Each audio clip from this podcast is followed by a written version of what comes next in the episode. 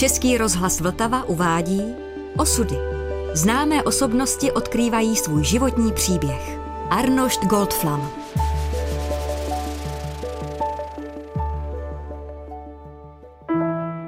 Jak celý můj život uplynul, chci ti říct.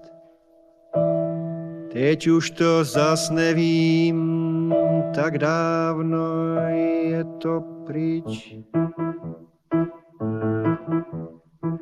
Smím si ještě na chvilku hrát, můžu na chviličku své kamarádky k nám domů zavolat. Je to pryč, proč se musím zas převlíkat, když se mi zase vůbec tak, ale tak, ale hrozně nechce spát. Je to pryč, možná... Já jsem svým kamarádem Karlem Fuxou, režisérem dokumentárním, jsme vymysleli takový pořad Za dveřmi je AG, jako iniciály mého jména a ten jsme dělali několik let nevím, asi 8 let nebo 7 let prostě. Pak se to vždycky zastavilo, tak jsme postupovali, že bylo za dveřmi, mezi dveřmi a ve dveřích. Jo? A věnovali jsme se vždycky kulturním tématům, takže jsme mapovali často prostě české umělce v zahraničí. Takže to byli výtvarníci nebo filmaři, autoři, tak jsme se bavili o české kultuře v zahraničí, to jsme dělali v Bulharsku, v Americe, v Izraeli, ve Francii a různě. A vždycky jsme si tam vytipovali výrazné umělce, výtvarné nebo teda říkám různé. A dělali jsme s nima takový zevrubný rozhovor. A nebylo to jenom zahraniční, i podle těch témat jsme tady si vždycky vytipovali podle okruhu nebo oboru tady různé umělce nebo různá témata, například Vila Tugendhat, jo, brněnská, nebo umělce, kteří byli postiženi nějakou tragickou příhodou v rodině a jaký to na nich zanechalo stopy, nebo ti, co byli v Izraeli, tak jaký byly jejich životy a nebo ve Francii zas to byli emigranti různí a, a tak dále, takže to bylo velmi zajímavé. Taky se mě tam stala velmi pěkná příhoda v Americe. My jsme dělali tam rozhovor s nějakou paní nebo s jednou paní, která žila tam a přijeli jsme nějakým nedopatřením do Miami až pozdě večer. Teď jsme měli strašný hlad a tak jsme říkali, no kde bychom se tady mohli najíst? A nebylo nic už otevřenýho. A tam byl takový, jak se tomu říká, drugstore a tam bylo otevřeno a my jsme vešli a oni nám udělali ty jejich takový amolety nebo pancakey se říkalo a dali nám čaj nebo tak, tak to bylo dobrý. No a já jsem se otočil, rozhlížel jsem se, protože to byl zároveň obchod a za zády jsem měl mosaznou cedulku. Zde právě obědval spisovatel Jitzchak Baševi Singer, když se dozvěděl, že dostal Nobelovu cenu. No tak to mě velmi potěšilo a to jsme si řekli, že to natočíme. A tak jsme se ptali, jestli druhý den bude otevřeno a oni říkali samozřejmě, my máme od roku 47, máme každý den otevřeno. Ještě jsme neměli zavřeno tak my jsme se domluvili, protože jsme měli už naplánované jiné povinnosti nebo jiné natáčení někde, že přijdeme v 8 hodin. A já teda jsem se těšil, že to budeme mít natočený. Ráno v 8 hodin jsme tam přišli a bylo zavřeno. bylo zavřeno a tak jsme bouchali a bušili a nic, nikdo neotvíral a naproti se z okna dívala paní a říkala, jo, to jdete marně, dneska neotevírají. Ona, paní majitelce, zemřela maminka v noci. Takže se dneska sem nedostanete. A pak už jsme se vůbec teda tam, protože jsme zase jeli dál a nedostali. Takže, ale to jsou takové zvláštní příhody, které se mi někdy stávají. Jo? Já jsem nikdy nechtěl zprofanovaný herce nebo literáty usvědčovat. Mě zajímaly jejich východiska, o čem to v té televizi nebo v různě v literatuře, z čeho vychází, o čem je ta jejich práce. Jo? A proto jsme dělali i problematický témata. Třeba jeden díl byl Švorcová, vlastně známá, že jo, herečka a známá komunistka velká a tak dále, ale já zase jsem měl z toho divadelního světa zkušenost, když jsme dělali ty společné projekty, že ona nám pomohla, provázku a nám, jo, takže to nebylo jednoznačný. A tak proto jsem s ní mluvil nepředpojatě. A tak jsem s lidma mluvíval a tak jsem se často dozvěděl víc, než někdo, kdo by je chtěl usvědčovat. Jo? Takže to byla, myslím, přednost toho našeho pořadu. Radost má vždycky jen hůlva, snílek má vždycky jen bol a žal. Já už tu nechci nic urvat, nad kým a pro koho Sebe je mi trochu líto, i těch psů z ulic a prašných cest. Cestou a bezděčně přitom do krčmy dal jsem se svést. Kalý zrak omývá okna, v srdci je noc tesklivá. Já už hotov jsem, nemohu zpátky, já už jenom sbírám zátky svou duši chci zašpůrt.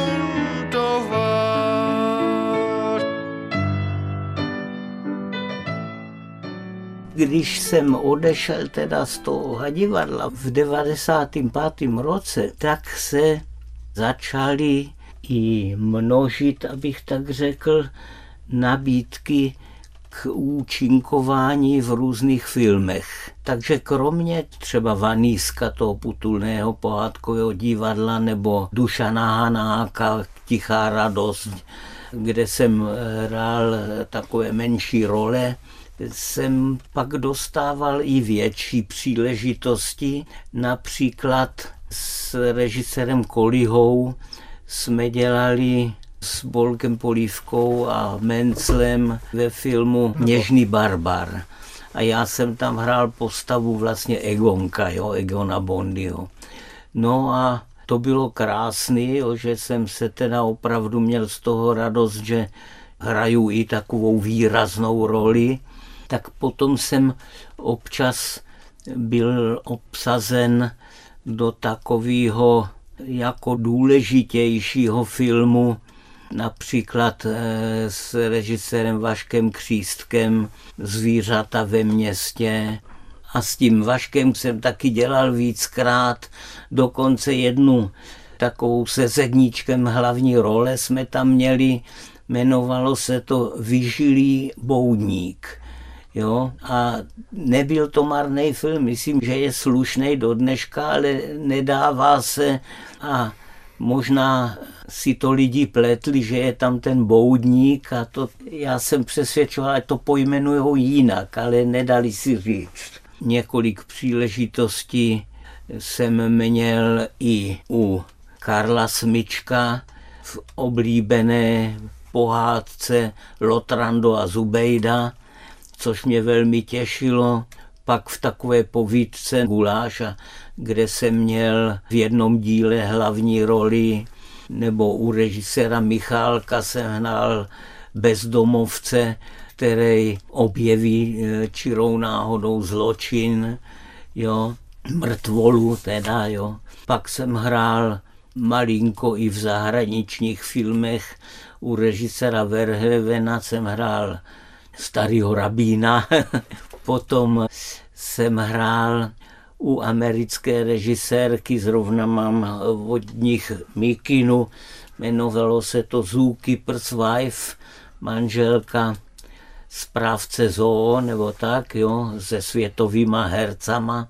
A tam jsem hrál Januše Korčaka, Januš Korčak, to je známá figura, ředitel židovského sirotčince, který se mohl zachránit, ale šel s těma dětma radši do plynu. To nebyla žádná hlavní role, taková střední, jo, ale, ale byl jsem rád. Ale jinak já jsem trémista, a když mě to nabízeli, abych šel na casting, já jsem říkal, ne, já na castingy nechodím, protože já mám trému vždycky, já nejsem schopen to prostě nějak podat. A oni říkali, ne, ona paní režisérka vás chce jenom vidět a slyšet barvu vašeho hlasu. Tak jsem se nechal přemluvit a skutečně jsem tam přišel a ona říkala, nebojte se, já se otočím zády a jenom si vás poslechnu, tak si mě poslechla a pak jsem v tom teda hrál. No a teď jsem hrál taky v loni v německé pohádce Trpasličí nos, jo, Cverknáze se to jmenovalo. No a v českých filmech nebo televizích jsem hrál řekl bych hodně, například, což mě velmi těšilo v Kurva hoši Guten Tag a neb dědictví s Věrou Chytilovou i v tom druhém díle, který se myslím úplně zas tak nepodařil jako ten první, ale to už je osud. Já jsem si ji velmi oblíbil, protože ona tvářila se jako razantní, měla ten skřípavý hlas, ale ona byla hrozně hodná a já jsem ji měl moc rád. A pak točila taky dokument nějaký o starých otcích a ptala se mé ženy, říkala, a co ten Arnošt, pomáhá on vám v něčem? Jo a tak a ona byla dobrosrdečná, jenom lidi z ní měli strach, jo ale ke mně se chovala velmi krásně, přátelsky a říkám, se smyčkem jsem dělal jednou malou roli s Jirkou Menclem, potom s Kachyňou, jo a s Polesným jsem dělal. Já jako herec jsem velmi pokorný, protože vím, jak to je, když jsem něco režiroval a ty herci se se mnou hádali. Nebyl k tomu často důvod, já jsem nebyl nikdy diktátor, já jsem vždycky bral toho herce jako partnera, spíš jsem snažil v dialogu s ním se ho přesvědčit, jak je to potřeba hrát. A taky mě vytýkali, že jsem často předehrával. Jo? Takže já spíš se snažím poslouchat toho režiséra a pochopit, co po mně chce a snažit se to teda udělat co nejlépe. Tak eh, je to tak střídavě oblačno, jo? někdy si na mě někdo vzpomene a obsadí mě, protože oni mě asi možná berou jenom jako takového napůl herce, jako typ mě obsazujou. Takže možná proto se ty příležitosti tak střídají a proměňují občas, jo. Takže, ale jinak jsou rád, když si můžu zahrát a taky, kdybych dostal dneska nějakou obrovskou roli, tak já nevím, jestli bych to ještě se naučil vůbec. Člověk taky nemá tu paměť, nebo jak kdo, jo, ale já už těžký, složitý texty, dlouhý bych se asi možná těžko učil. Tak uvidíme.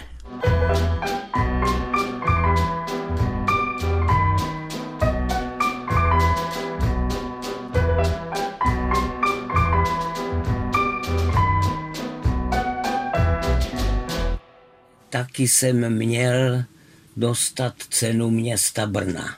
A už se to k tomu schylovalo, nicméně musím říct a podtrhnout, že já jsem o tu cenu nijak neusiloval.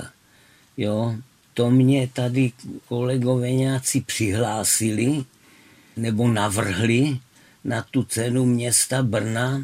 No a když se vrátím x let naspátek ještě do starého režimu, tak eh, já jsem, jak jsem byl členem té brněnské bohémy, toho združení, tak my jsme s pozdější emigrantkou a dnes kurátorkou výstav mnohých v Itálii Mirkou Hájkovou byli kamarádi, nebo s oběma sestrama samozřejmě a a ta druhá je malířka, ta Ivanka. A ukázalo se, že máme v mnohým stejný nebo podobný názory a ona měla nějaký zdravotní potíže a já jsem měl celý život taky zdravotní potíže a sice jsem byl dokonce dvakrát v Lázních, v Karlových Varech a v Kyselce a tak jsme si řekli, že jsme oba nemocní a brzo umřeme. A tak jsme měli kamaráda Vacka, který byl taky součástí toho okruhu brněnské bohémy a on nám vyhotovil legitimace společnosti smrtelně nemocných. A oni byli černí, tam byla taková jakoby trnová koruna a a zlatý to bylo to písmo a teď tam bylo číslo občanky vevnitř a jméno. Skutečně jako by to byl oficiální doklad nějaký. Jo? A i myslím, jsme tam nalepili fotku a tak dále. No a ono se ukázalo, že to padlo do ruky STB a tehdy mě volali na výslech a oni mysleli, že my jsme, jo, e, Mirka Hajková už byla v Itálii, čili jaksi nebyla dosažitelná v tomto směru. A oni mysleli, že se řadíme do nějakého zástupu, že chceme pokračovat v Palachových stopách a taky spáchat nějakou sebevraždu nebo upálit se nebo něco. No takže tahali eh, různé jako rozumy, například eh, mě zavezli za Brno do lesu a tam mě vyslýchali a pak odjeli a nechali mě tam. Takže jsem pak šel pěšky. No ale já jsem věděl, že nemůžu nic říct. Protože kdybych něco řekl, tak oni to hned nějakým způsobem použijí. Taky jsem jim nic neřekl, tak na základě toho, že, jak se pak ukázalo, jsem byl veden v těch seznamech a myslel jsem si, že to bude podloženo nějakým důkazem, že člověk to dělal nebo to nedělal, nebo spolupracoval s tím, jenomže to se nestalo. To jenom se člověk odstl na seznamu a i když eh, tehdy napsal ten badatel v této oblasti, ten Radek Schovánek, se kterým jsem měl několik schůzek a napsal že jsem nebyl de facto spolupracovníkem a taky v materiálech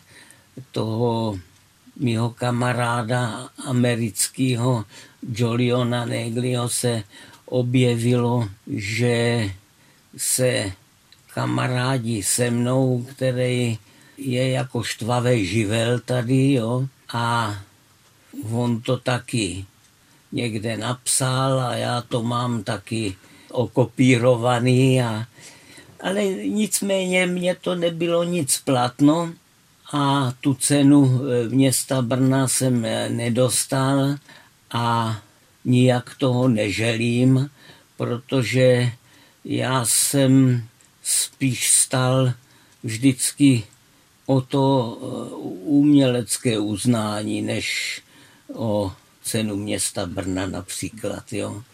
Ale jsou rád, že třeba s tím Jolionem, který měl možnost e, si to proštudovat a dokonce píše o tom snad knížku dneska, a on to všechno proštudoval, tak našel si, kdo ho opravdu udával a, a kdo ne. Tak jsme kamarádi do dneška. Před pár lety dokonce jsem mu byl za svědka na svatbě. A tu měl tady, jo, tu svatbu. Takže tady tyto vztahy přetrvaly nedotčeny. Musím říct, a, a taky ten pan Schovánek taky se za mě postavil. A, a k tomu se váže jedna žertovná příhoda. Oni byli dva. Jeden byl takový starší, řekli, přijďte do hospody nějaké. A já jsem tam šel, nic jsem jim neřekl, a když chtěli za mě platit, tak já jsem věděl, že oni to jako vykazujou nějak. Tak to jsem taky odmítl, že si to zaplatím sám. No a pak bylo ticho po pěšině a jednou jsem jel tramvají a potkal jsem toho mladšího. A ten mladší říkal, tak my už vám dáme pokoj. Ono to k ničemu nebylo, jo, a už vám dáme pokoj a už vás nebudeme k žádným výslechům volat. No, tak jsem byl rád. Říkal jsem, tak to děkuju, to jsou rád. A v tom přišla revizorka. A já jsem byl zvyklý, že jo, jako jezdit na černo, jak se to tehdy dělávalo. A ona říká, tak jízdenky, jo, a on měl nějakou legitku asi nebo co a já jsem neměl lístek. A ona říkala, aha, tak to bude jako pokuta. No a tak vytáhla ten bloček a říká, jak se jmenujete? A já jsem říkal, no Goldflam. A ona říkala, jak? A já zase jsem opakoval svoje jméno a ona jak? A tak jsem opakoval asi pětkrát svoje jméno a on říkal, já to za něho zaplatím. A já jsem říkal, ne, ne, ne, to já si řídím sám, jo, protože jsem říkal, zas bude, jako že by za mě někdo něco platil z těchto struktur. No a tak ona říkala, tak vystupte si. Tak jsem si vystoupil, což jsem byla i rád, že už jsem s ním nemusel nic řešit. A ona říká, a tak jak se teda jmenujete? A tak já jsem řekl svoje jméno. Ona se tak žalostně na mě podívala, mávla rukou a šla pryč. Takže tak skončila moje éra STB, ale já jsem napřed si říkal, mám to dát k soudu, jo, ale pak jsem si říkal, nedám to k soudu, protože jednak mě osobně stačilo to svědectví pana Schovánka a toho Joliona Negliho a za druhé jsem si říkal, já jsem nic vlastně neudělal tak ne, a nepodepsal, to by měla nějaká instituce být, která to dokáže, že byl člověk teda tím jakoby zločincem spolupracujícím nebo ne. A tak jsem myslel, že k tomu časem dojde, ale k tomu nedošlo až do dneška a tak jsem to nechal být. Konec konců je fakt, že zrovna v té době jsem taky dělal kavku v proces na divadle, jo? takže dobře to znám. No a Naštěstí mě nezavedli k těm domům a tam mě nestěli, nebo co.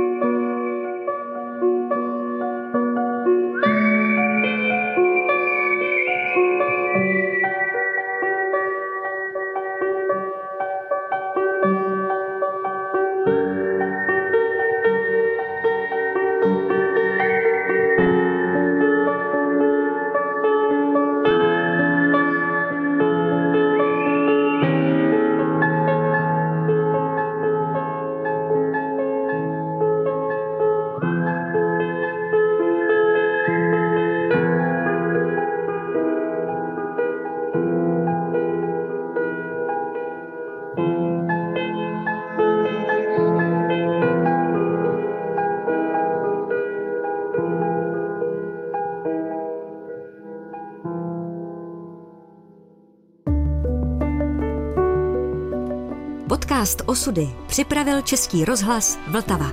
Další části si poslechněte na webu vltava.rozhlas.cz, v aplikaci Můj rozhlas a ve vašich podcastových platformách.